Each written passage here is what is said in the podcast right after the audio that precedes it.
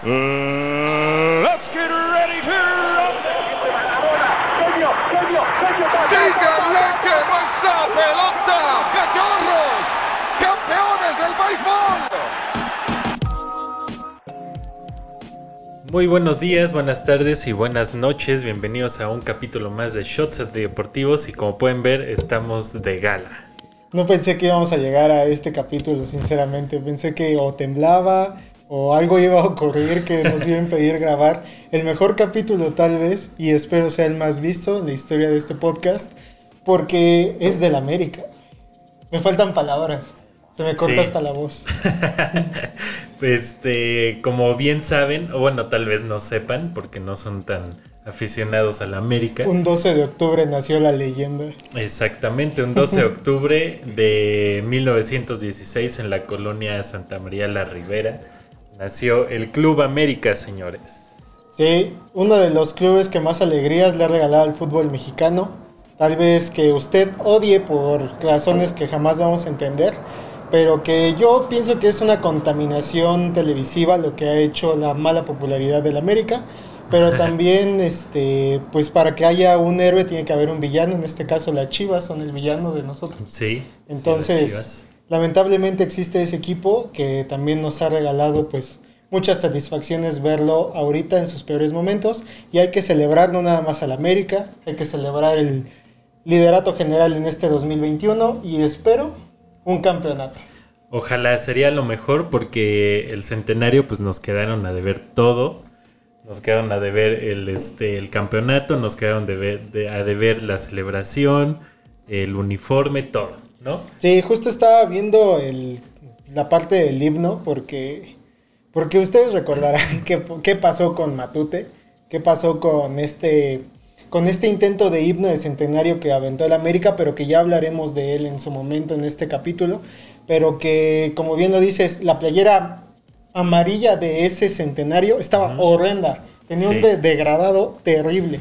Sí, pues nada que ver con lo que es la historia del club, Nada, ni nada. Los, o sea, ni los colores. No, sí se mamá, güey, qué chingón, güey. Bueno, hay que continuar. Qué chingo. Ustedes no escucharon nada, amigos, pero acaba de pasar algo muy cagado, literal, en el estudio. Pero Pero sí, este, también estaba acordándome que casi la Volpe hace que sea campeón del América en el centenario. Ahorita que él está más preocupado por no ir a la cárcel que por este, continuar su carrera como director técnico. Sí, sí, este fue un centenario raro, ¿no? Y cinco años después, eh, el América con otro técnico, con, digo, ya pasaron eh, el Piojo también en la segunda etapa, este, ahorita está Solari y eh, pues están de líderes con un fútbol que pues a muchos les parece incierto o poco espectacular. Pero eh, si nos vamos a los resultados, pues está en primero, ¿no? Es que revisando los anales de la historia del América, solamente hay un par de, de pequeñas, de pequeños, tal vez torneos en los cuales es muy espectacular, pero que también se apaga esa magia. Y ahorita el América al menos ha sido muy constante en estar en los primeros lugares de la tabla y estoy hablando de la era Peláez para acá. Sí, que me acuerdo mucho de las declaraciones de, mm, de Leo Ben Hacker cuando lo sacaron allá en el torneo como del 94 con las Águilas Africanas que venían rompiendo la liga, que ahí todavía se jugaba del año un año entero.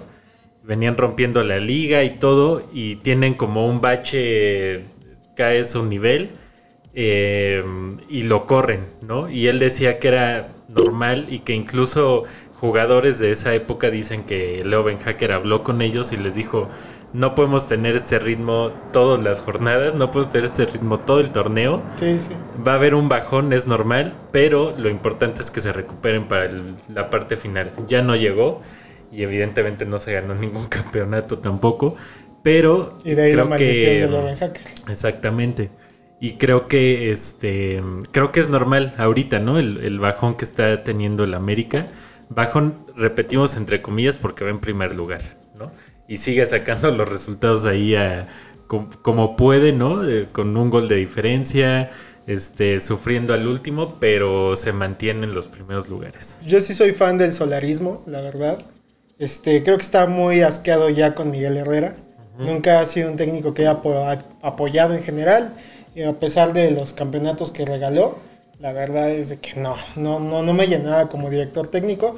Cambio Solari, no sé si sea él y la chispa y el ángel que tiene, que bien o mal le escribió en una columna justo cuando no ganan el, el clásico, este, diciendo que se apareció Mr. Hyde en Cuapa, ¿no?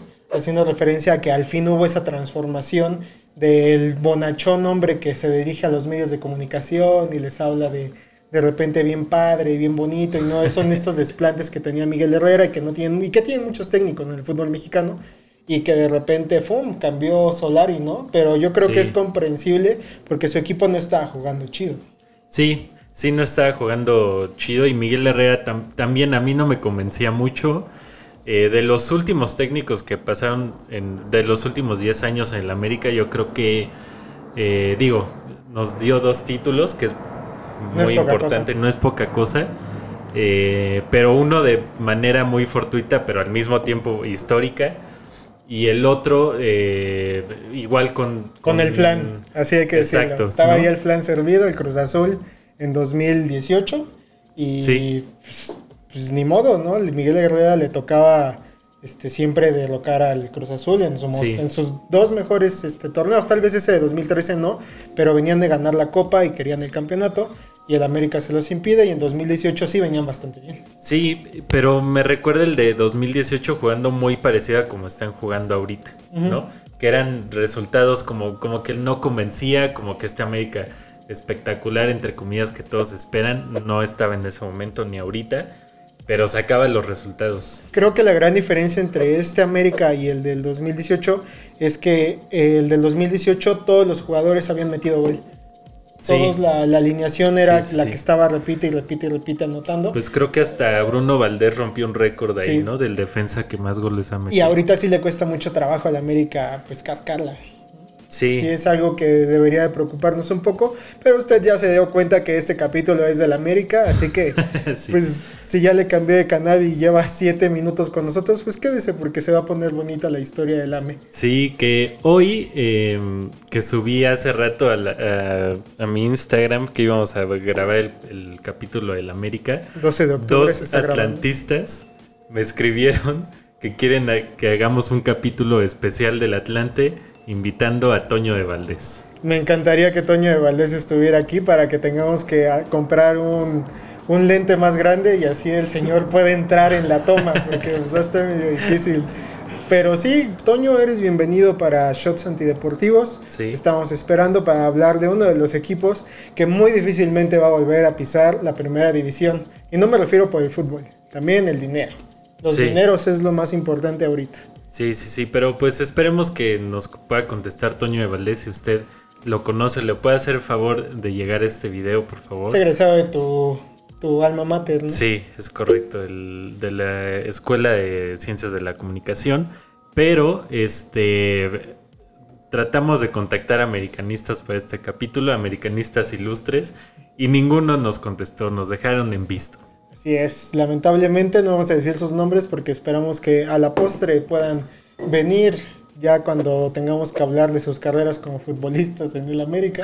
Pero sí, estuvo, que yo lo repito, creo que está bien, está bien que no invitemos ahorita todavía a un futbolista porque pues está plagado de comentaristas en la televisión de futbolistas, bueno, de comentaristas futbolistas más bien. Sí, ¿no? Y es momento, pues, como lo decíamos con Gerson en otro capítulo ah, entrañable de americanismo, pues darle oportunidad a otro tipo de voces, ¿no? Como Sí. usted nos las ha dado estos treinta y tantos capítulos. es correcto. Y pues realmente no tenemos como un guion preparado hoy, creo que más bien va a ser como de anécdotas, de goles que nos han gustado, de momentos importantes en el club, eh, cosas así, porque pues la historia, o sea, el cómo nació el club y eso, creo que pues nace como cualquier otro club de fútbol, ¿no? Un, eh, un grupo de, de personas se juntan eh, para hacer de un club que ya estaba de forma amateur, hacerlo profesional, proveerlo obviamente económicamente de jugadores, de uniformes, de una, eh, un este, estadio, un campo donde pudieron jugar, etcétera, y de alguna forma como profesionalizarlo, ¿no? Sí, este, hay que poner en contexto tal vez histórico a las personas. Ahorita podemos hablar de que se cumplen 105 años de grandeza del América, Ajá, pero es estamos hablando de que acababa de terminar la Revolución Mexicana. En- hablábamos con luchas, nuestro querido Pep Carrera, de cómo empezó la lucha libre en México, que venía de la reconstrucción del país, que agarraban, este, que no había como un deporte como tal que estuviera surgiendo bien, entonces el fútbol tenía que aparecer. Y así como dicen que Pachuca, la escuela del fútbol mexicano y la chingada, bueno, pues aquí en la Ciudad de México se gestaban pues algunos juegos en los cuales pues vamos a ponerlo de esta forma, la manera más profesional en la que se podían juntar mexicanos era saliendo de trabajar, poniendo un uniforme y jugaban contra extranjeros, ¿no? Con equipos que tenían, estaban plagados de españoles. Sí, sí, es correcto. Y eh, bueno, fue, eh, bueno, ahí como dato, el América fue fundado por Rafael Garza Gutiérrez, conocido como Récord, que, eh, bueno, jugó tres partidos en un día como anécdota, y además también por Germán Núñez eh, Cortina y, e Ignacio de la Garza, ¿no? Y el nombre de Club América fue propuesto por Pedro Cheto Quintanilla, que el primer escudo del club eh, es literal una C y una A, muy de la época, ¿no? Como solamente... Bonito, sí, bonito. exacto, la, eh, la C sobre la A, ¿no? Sí. Y bueno, usted puede buscarla ahí en el... Este, eh, cuando fue el centenario de la América salieron muchas, digo, playeras y gorras, etcétera, Y con si este usted logotipo. está en Spotify, véngase a YouTube porque lo tenemos tatuado y lo estamos mostrando en el cuadro. Es correcto. y el primer partido oficial del Club América se jugó el 21 de octubre de 1917. Se perdió contra el Junior. Y eh, bueno, la alineación en ese entonces, pues obviamente muchos futbolistas eh, no los conocen la mayoría de la gente. Está Nacho de la Garza, Rafael Rosales, eh, eh, Salido González, Luis Fabre, Adeodato López, Fernando Sierra, Poncho Gutiérrez, Guillermo Gómez, Alfredo García Besné, Julián Sierra y Abel Flores Reyes. Sí, aquí, es- pues, mm, o sea, ¿qué, qué- qué- qué podemos decir de estos nombres? Pues que seguramente están en los pasillos de Cuapa, labrados nada más, porque de ahí que tú tengas una imagen jugando de ellos, pues no, solamente fotografías.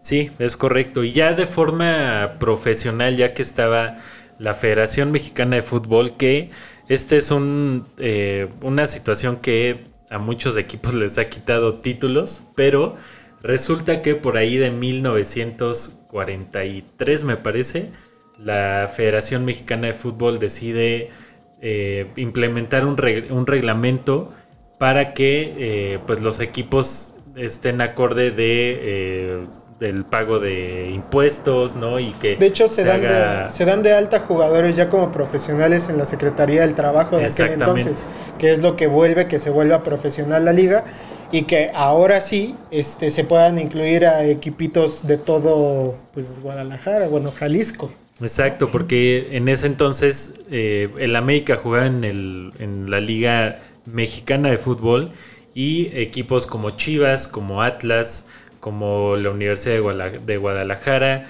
etcétera, jugaban en la Liga Occidental de Fútbol, ¿no? Que era otra cosa.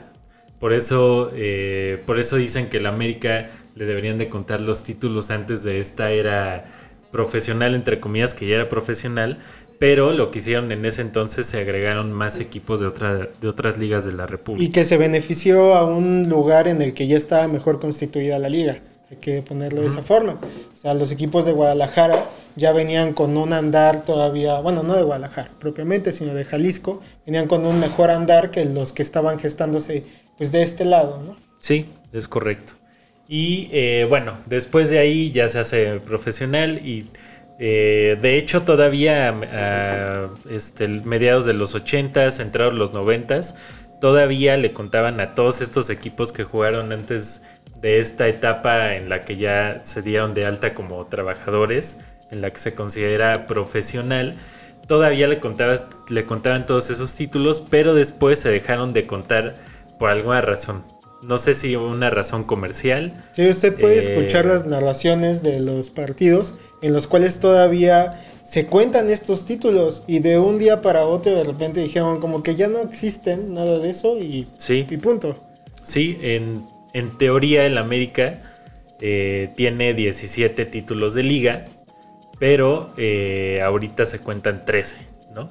Sí, Se, se- se le están descontando todos esos títulos que se ganaron antes de esta era profesional, entre comillas. y que digo, al final ya faltan pocos para los 17, hay que ser sinceros, el América me voy a arriesgar, de esta década no pasa y los gana, así.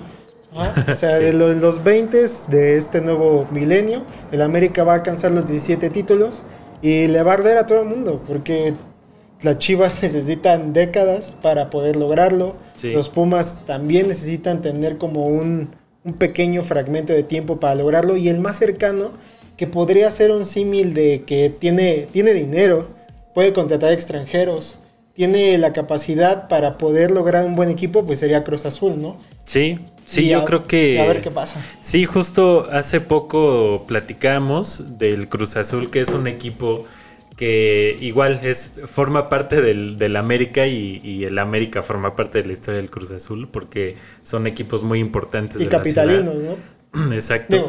Bueno, claro. Este, pero eh, el Cruz Azul es un equipo que bajita la mano.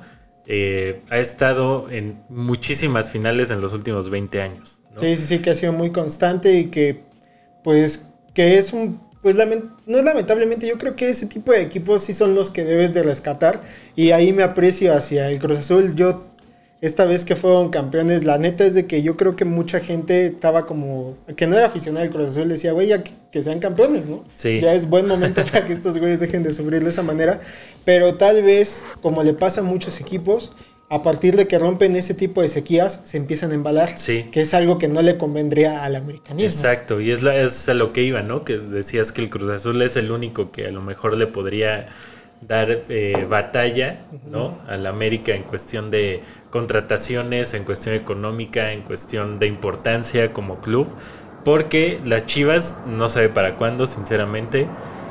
Eh, muy difícil que, que tengan jugadores mexicanos que puedan Baratos. llevar, exacto, que puedan llevar figuras del fútbol mexicano, mexicanos, obviamente, porque se los dejan mucho más caros que a otro club. Y tampoco, y han abandonado más bien la parte de fuerzas básicas, que era un fuerte de Chivas, ¿no? Antes. Sí, este pienso que obedece muchísimo a la parte que hemos hablado en otros episodios, que eh, va del lado de lo económico y de cómo se rompieron los mercados de los futbolistas. Este, si uno ve las alineaciones de Chivas o la, pues ahora sí que la nómina de las super Chivas de los noventas que dirigió el Tuca, mm, por favor, no tienes la cantidad de dinero que ganan las Chivas de ahorita, ¿no? O sea, esta es una nómina excesiva, multimillonaria, que, que difícilmente tienen el talento de esas super Chivas. Sí, Entonces, y- A pesar de que hablamos de que Ramón Ramírez les costó que lo integraran en esas chivas y que fuera millon- un contrato millonario y tuvieran que vender al maestro, ¿no? Sí. O sea, que si era una nómina fuerte para la época, sí, pero no se puede comparar como están tan excesivos los costos que yo sí pienso que las chivas necesitarían en este momento tener una inversión muy fuerte que se pudiera traer a Carlos Vela, que se pudiera Sí. traer este, de regreso al mismo Laines, aunque sea americanista, que se trajera Edson Álvarez para que tener al menos por zona un jugador mexicano de esa calidad. Sí, y además que es mucho más difícil porque el América también ha sufrido eso en los últimos años, de hacerte de un ídolo, porque eh, apenas empieza a despegar jugadores jóvenes y se los llevan a Europa, ¿no? Está Entonces, si al. América le cuesta trabajo, que tiene dinero y que le dejan a los jugadores mexicanos en teoría más baratos y que ha trabajado muy bien la cantera en los últimos años, retener un jugador, imagínate a las Chivas que no han sacado jugadores de la cantera últimamente, el último exitoso de la cantera fue Chicharito tal vez. Sí, después de ahí la Chofis que se fue a la MLS. la Chofis. Pero eh, imagínate regresarlos, ¿no? Repatriar a un mexicano Sí. que ahorita le quedan otros 5 o 6 años de carrera en Europa. Sí, yo no me imagino a Vela diciendo, güey, voy a regresar a las Chivas, ¿no? Este, Sí. ese güey, si le ofrecen otra vez el Betis en España, el güey se va Se para va allá y, y va a tener el mejor nivel posible.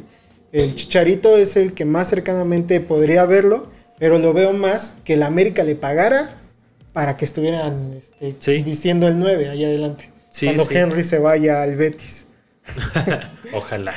Pero eh, yo creo que es momento de hacer nuestro primer corte y ya volvemos con más experiencias pues, que nos han tocado vivir con el América. ¿no? Así es. Más personales.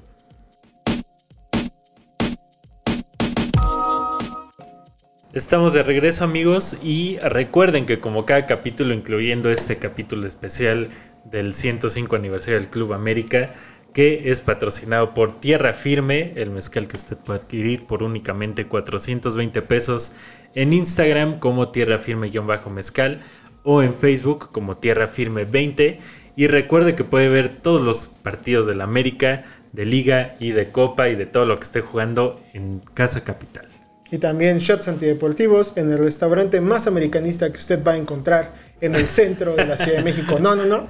No estamos hablando del extinto Freedom. No estamos hablando del restaurante Cuauhtémoc Blanco. Estamos hablando de Casa Capital. Es correcto, es correcto. Vaya Casa Capital. Y eh, pues ahora ya, digo, ya platicamos de todo un poco en el primer bloque, de la historia del América, de cómo nació, de el pedo que tienen los equipos mexicanos para, para sostener a sus jugadores mexicanos. Y eh, ahora vamos a hablar un poco más de pues momentos que nos han marcado y que han marcado también la historia del América, que son muchísimos. Pero eh, yo quiero empezar preguntándote, amigo, ¿cuál es tu top 3 de momentos, no, top 5 de momentos del América? Eh, es muy difícil porque eh, creo que cuando era muy niño me tocaban momentos muy tristes y es buen momento para que usted ponga, saque los pañuelos porque va a llorar de estas anécdotas. Eh, el primero, pues yo pienso que es una semifinal contra Toluca con Alfio Basile de director técnico y Fabián está y vacuna al América en los últimos minutos en el Nemesio Díaz. Pues yo creo que es ese el momento en el que Fabián Stay vacuna al América y pues me hizo llorar. Fue la primera vez que yo lloré en un partido de fútbol, fútbol. en general, ¿no? O sea, no he vuelto a llorar. Pero no he vuelto a llorar porque se me, en ese momento me llenó mucho de sentimiento. Y toda mi familia es chiva, entonces sí se burlaron cabrón de mí. Ah, pues, Se burlaron de un niño de nueve años.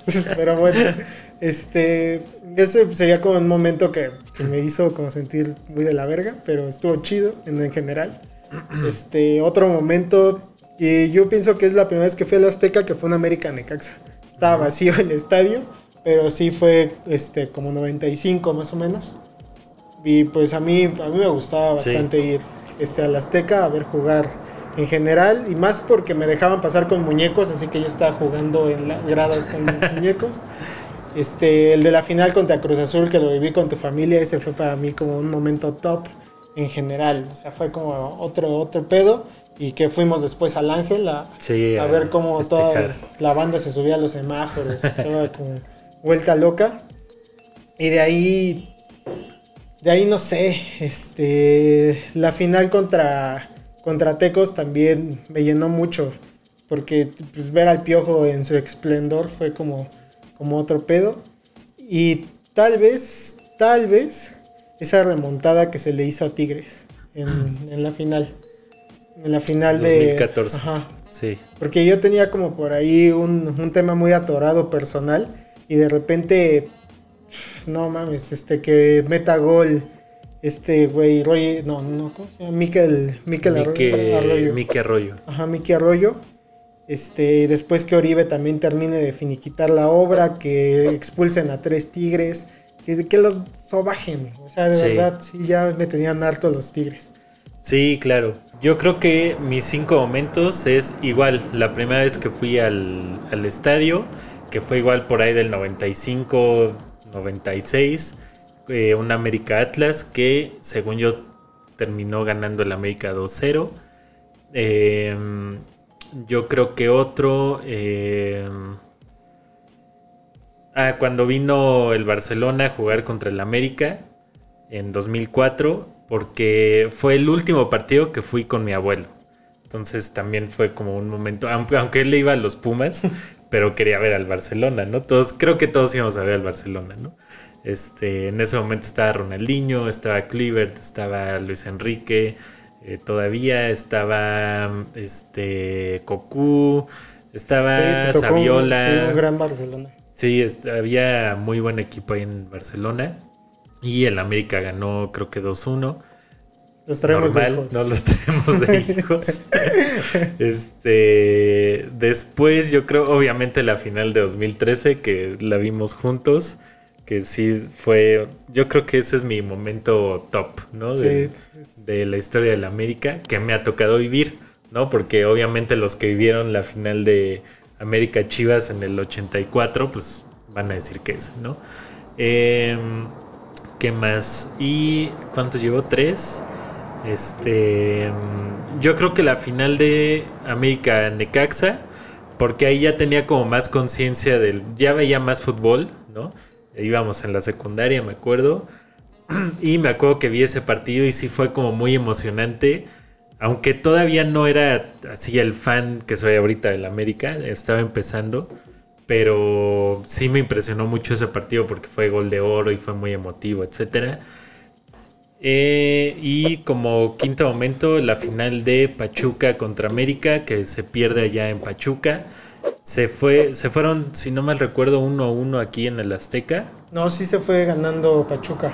Se fue 2-1 entonces, Sí. porque me acuerdo que, que fui al estadio y el, el penal lo metió Cuauhtémoc al último.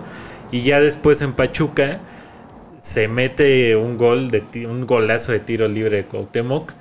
Después Pachuca anota, tienes razón. Y se pierde la final. Y, fue- y esa final sí me dolió mucho, porque era justo cuando estaba con, como en mi etapa más americanista de En la prepa, en la sí. prepa y no que sí veía todos los partidos y todo y sí me dolió mucho no más que la de Tigres más que la de Monterrey y todas esas Sí, la, la de Pachuca yo también me acuerdo bastante, pero me acuerdo muchísimo por el gol de Cuau, porque ya se iba.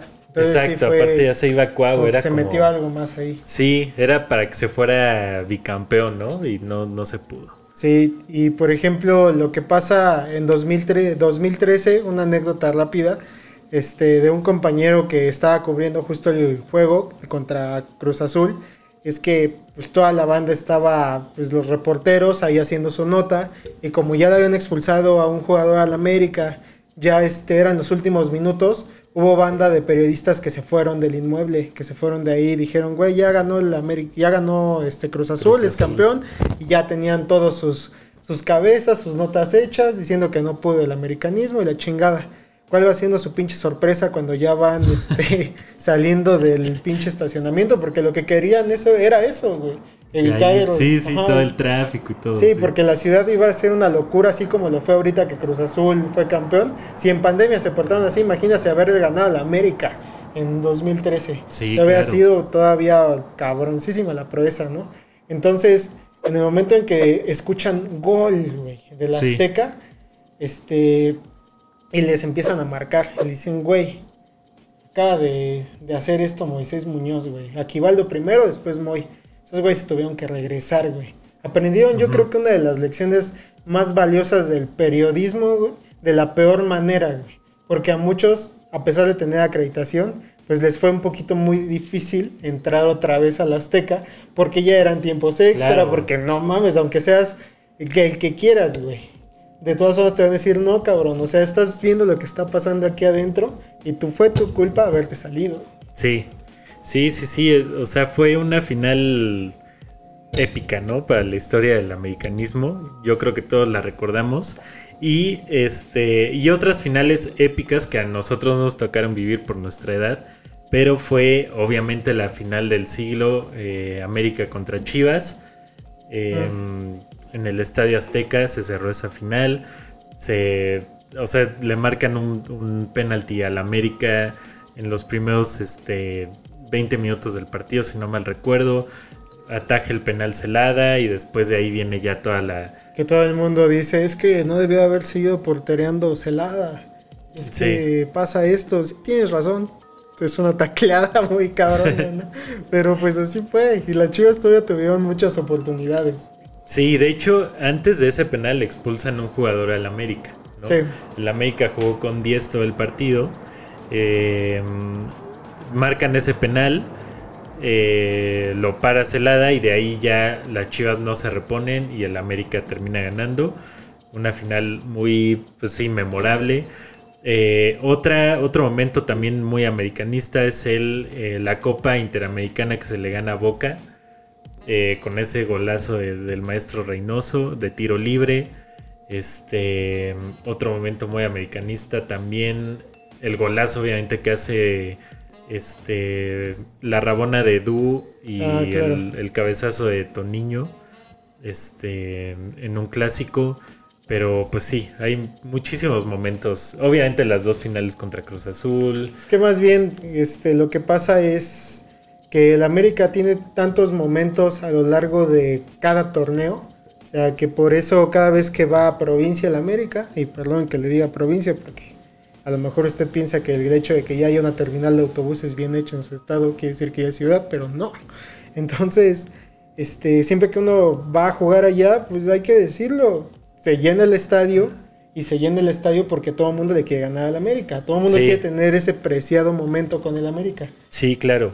Y este mm, y yo creo que también eh, un momento, un gran momento del, del americanismo es ese esa remontada que se le hace a Cruz Azul en un torneo, en un este, Nacho Ambriz. exacto, con Nacho Ambriz en un partido de liga en el Estadio Azul. Creo que quedó 4-3 o 4-3. Sí. Sí, que el, el América se ve perdiendo al primer tiempo 3-0. Ya ahí sí te debo de contar que no le tenía fe a la remontada, güey. Que este, mi querida Mariana Mier, que Cassandra, Sí. ajá, este, ella me dijo, güey, vamos a comer. Le dije, bueno, pues estoy en la América, vamos a un lugar al que, este, que se pueda ver el partido. Y yo me fui escuchando el juego en el, en el Uber en ese momento. Y así, pinche América perdiendo la chingada. Llego allá, yo era el único, güey, en la pescadería que traía mi playera. El único pinche americanista ahí, todos los demás repleto de cruzazulinos. Y de la nada, gol de la América, güey. Yo soy el único que lo festeja, güey. Gol, güey. Gol de la América. De repente veo que se levantan otros dos, tres güeyes por otras mesas. 3-3, güey. No mames, todos eran americanistas en ese pinche restaurante. Ya cuando gana el América, ya, ya todo era este americanismo puro. Había güeyes ya que traían su playera. Yo no sé de dónde salieron, güey. La neta, sí debo decir que sí nos escondimos como ratas, güey.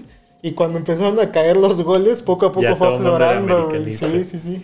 Sí, yo igual yo no terminé de ver ese partido. Yo igual exactamente lo mismo. Me fui a comer y ya no lo terminé de ver. Iba en, en mi carro escuchándolo y de repente así gol, gol, gol y dije, no mames, ¿por qué chingados me salí? Pero bueno, fue un gran momento americanista. Sí, y yo creo que para este siguiente corte hay que decirle a nuestro querido Javi que pase aquí con nosotros a que nos cuente Sí, sus experiencias, experiencias, americanistas.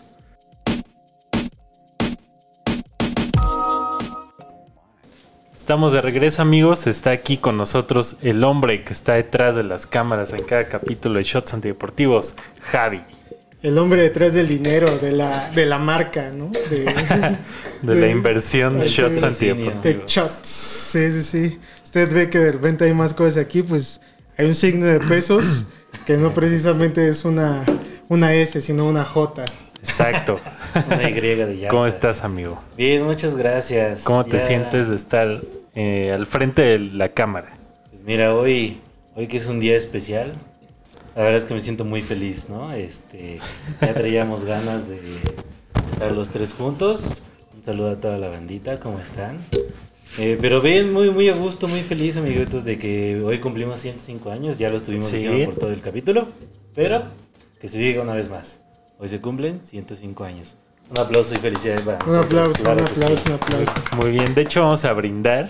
Déjenme traer las cosas porque Pero- compré un champán. Ajá, en lo que David va por eso, ¿qué te parece, Javi, si nos dices cuáles han sido al menos un par de momentos que te hayas dicho, güey, el América, el América, el América soy? De América soy, de América nací. Fíjate que tengo dos, tres momentos de los cuales me acuerdo así muy puntualmente. Este, uno no es tan bueno para el América porque fue en una final contra Pachuca en el Estadio Azteca. De champán. Así es, se tiene que celebrar con algo, Algo fino. algo fino, algo Fino, señores, claro que sí. Y este, ese partido, mames, no lo ganaron. Obviamente perdimos esa final, pero vaya, creo que esa fue la primera final a la que fui en el, al Azteca. Sí, dos Sí. pifias de Paco Memo, ¿no? Inolvidables. sí, sí. Paco No. Memo joven. Sí, claro, y aparte yo iba, yo iba con un tío y su esposa, eh, que son igual súper americanistas. Y me acuerdo muy bien que ese día y hubo como un, eh, un gol fantasma, vaya, que todos pensamos que había sido gol, porque hasta los del estadio pensaban que fue gol. Eh, pega por la red hacia afuera, bueno, pega en la red por fuera y de repente salen todos los juegos pirotécnicos, así como de, no mames, a huevo, metió gol América, que era creo que el gol que necesitaban entonces. Ya después nos dimos cuenta. De que ah, Tenemos Oh. que brindar con algo eh, Oh. pues que represente a, nuestra, a nuestro americanismo. ¿no? Ah, claro Sí. que sí, pura champañita pura. Bella, Salud por el de América, amigo. Salud por AME. ustedes también. Salud, felices 105 años. Ah, qué rico, qué deli. Está bueno, ¿eh? Y entonces, eh, pues al final se, se- nos damos cuenta que no es gol. ¿no? Entonces, todos gritamos de emoción. Salieron los juegos pirotécnicos. Un gol fantasma. No, no fue. Muy triste, la verdad, esa, esa final. La lloré yo, la lloró mis tíos. Vaya, todos, todos. Fue Y es que si se hubiera ganado esa final, empataban a Chivas con campeonatos. Sí. en ese Sí, sí, momento, porque Chivas todavía no, no ganaba el de 2006, me parece que es. Entonces sí era como muy importante para el americanismo en ese momento decir, güey, hay que ganarlo ya, porque ya es momento, güey, de llegar a 10, creo que era en ese momento. No, la, la décima fue la de Ah. la de Tecos. Sí, la de, ya, entonces sí fue... Esa era, más bien era para 11, ¿no? era para superar a Chivas. Pero Chivas después ganó dos años después y hasta 2013 ya el América lo empató y luego ya lo Claro, rebasó. claro, porque todavía fue con Tena. Sí, Sí, sí, sí.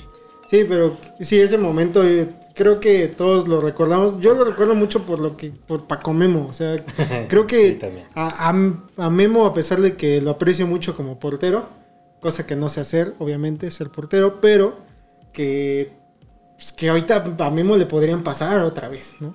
sí. O sea, que, que si el América Sí, sí, llegara contra Pachuca otra vez en esta en este torneo, muy posiblemente pues le podrían ocurrir ese tipo de pifias. Es que eh, Paco Memo para nosotros es un portero muy querido, ¿no? Eh, nos salvó muchísimas veces. El América estaba eh, por los suelos, ¿no? Este, pero sí tiene muchas pifias, hay que aceptarlo. O sea, no es el, el mejor portero de la historia ni el más confiable, pero le tenemos mucho cariño porque nos salvó muchísimas veces en muchísimos torneos, ¿no? Y- Era Cabañas y Paco Exacto. Memo esa época. Era un momento en el que nada estaban Cabañas y, y Ochoa y los pocos partidos que se ganaban eran gracias a ellos, ¿no? Sí. Cierto. ¿Qué otro momento te acuerdas, Javi? Que digas, Vaya, "Uf, cuando me regalaron la playera de Zamorano. Sí, eso fue en, un- Claro. en mi cumpleaños. Me acuerdo que la pedí. Fue en ese entonces cuando, no lo voy a decir a cámara, pero este, me equivoqué fuertemente en mis gustos de fútbol. No me Dios, equivoqué. Sí, tuviste Los una... agregué. Sí, Un desliz. Tuviste un desliz. Sí, claro, claro. Eso fue en la secundaria. no vamos a Sí, decir bueno. ni cómo fue el desliz, ni si fue un equipo no, o no, qué. aquí el único que se desliz. le exhibe es a José Luis Carrera, alias Luchas, el único. Entonces tuve ese, ese desliz. Los que sepan, por favor, en la caja de comentarios, ahí póngalo. Exacto. Los Sí. que no, mira, mejor brindemos todos juntos. Pero eh, me acuerdo de esa, de esa vez que me regalaron la playera, me acuerdo que me despertaba muy temprano, obviamente, por cuando fue mi cumpleaños, y me dijeron, pues, obviamente están aquí tus regalos, la, hablo, la, abro la, a la cajita donde estaba, y era la playera, la, la clásica, la bonita, la más bonita creo para mí, de las playeras de la ME. Eh, Tu favorita. Creo que sí es mi favorita, donde estaba Muy bien. en ese entonces mi querido Bam Bam Zamorano. Sí, el Bam Bam. El Bam Bam que la neta sí nos vino a ser campeones. Sí, sí, literal vino y a ser campeón y se fue. Sí. Literal, como el, un poco como el piojo, ¿no? El Pero que ya López. ahorita cobrando en Univisión, pues todavía te sale lo americanista, todavía más. ¿no? Claro, sí, Y sí, Porque sí. al Bambam ahorita le preguntas cuál es el equipo de tus amores, qué Real Madrid ni qué chingada madre, güey. El América, güey. Y este, ¿y algún gol que, que recuerdes que te haya gustado mucho, que te haya tocado en el estadio, no sé, algo? Un golazo, un golazo que me acuerdo mucho fue uno de Mickey Arroyo contra León. Fue en un tiro libre, pero como de, del lado derecho de, de Jürgen, era Jürgen, ¿no? ¿cómo se llama el, el güero este de León? El portero. Ah, este, Yarbrough. Yarbrough. Ya, ese pendejo. Este, uno de esos golazos que dices, de esas cosas que, que no te explicas más que con los astros del fútbol. En ese entonces nuestro Mickey Arroyo, claro que sí. Sí, sí, era un especialista para Y eso. era, no, fue un golazo que, que aparte fue al poste del portero, o sea, la verdad es que fue un gol de esos bien bonitos que me acuerdo un montón. Sí, cómo se extraña a alguien que cobre los tiros libres en el América. Realmente. Como Sí, se Mickey. extrañan como Pavel Pardo, ¿no? Como Pavel. Sí, o como el Cuau, como cuando Germán Villa le mueve a toda la barrera para que pase el pinche Sí. tiro, no mames. Esos compadres también. Esperemos que en un par de años más nos vean con el físico del Cuau, Germán Villa e Isaac Terrazas. Sobre todo el de Gemar Milla, yo voy para allá. Y eh, pues eh, nada amigos, yo creo que va siendo hacer otro brindis, va a ser tiempo de hacer otro brindis y de ir despidiendo el programa. Eh, creo que son 105 años de historia que nos han dado muchas alegrías, que sabemos que tenemos muchos más amigos Pumas y de Cruz Azul que de otro equipo, no sé por qué.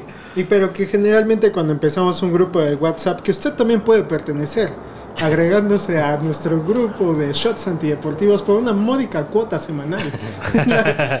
pero que generalmente empezamos siendo el mismo núcleo de americanistas y de repente ya se va sumando este, toda esta banda que, le, Sí. que tiene errores y deslices y que en Sí. algún momento pues siempre uno los puede convertir al americanismo. Exacto, exacto. Y sí, este, todos nuestros amigos, la mayoría le van a otro equipo. Creo que, Ujú.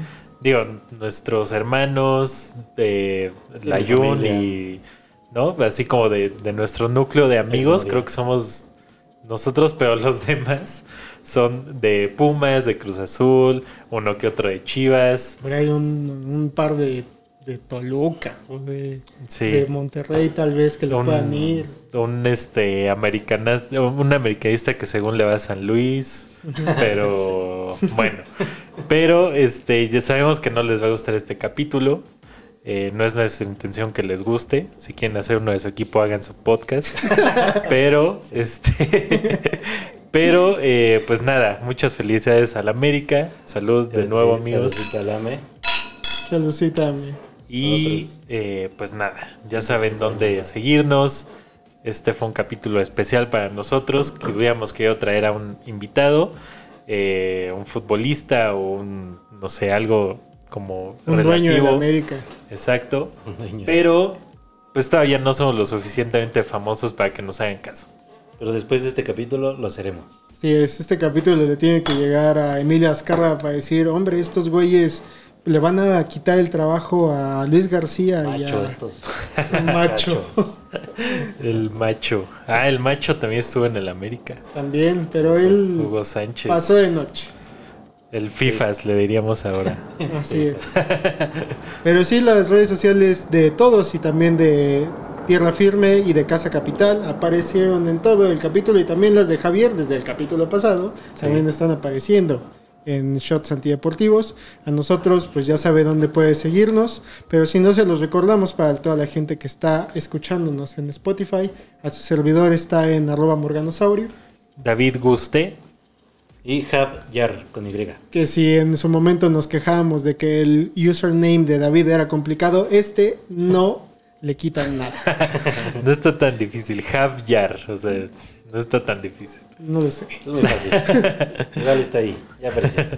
Pero bueno, amigos, esto fue todo. Los esperamos en el próximo capítulo que no sabemos de qué va a ser, pero sí les adelantamos que va a regresar Pep Carrera con un especial de Halloween. Sí, sí, sí. Esperamos por ahí. El Día de Muertos. Halloween y Día de Muertos, los dos. Vamos a. Todavía no sabemos cuántos dos. capítulos de Día de Muertos sabremos. Sí. Pero hay que ver, hay que ver. Pero muchas gracias y pues arriba el América. Y, y de aquí lo quiero comprometer a que se disfrace del tirantes ese día. a Pep Carrera. Está bien. Pero bueno amigos, esto fue todo. Nos vemos en el siguiente capítulo. Bye. Bye. Bye. América, América, América.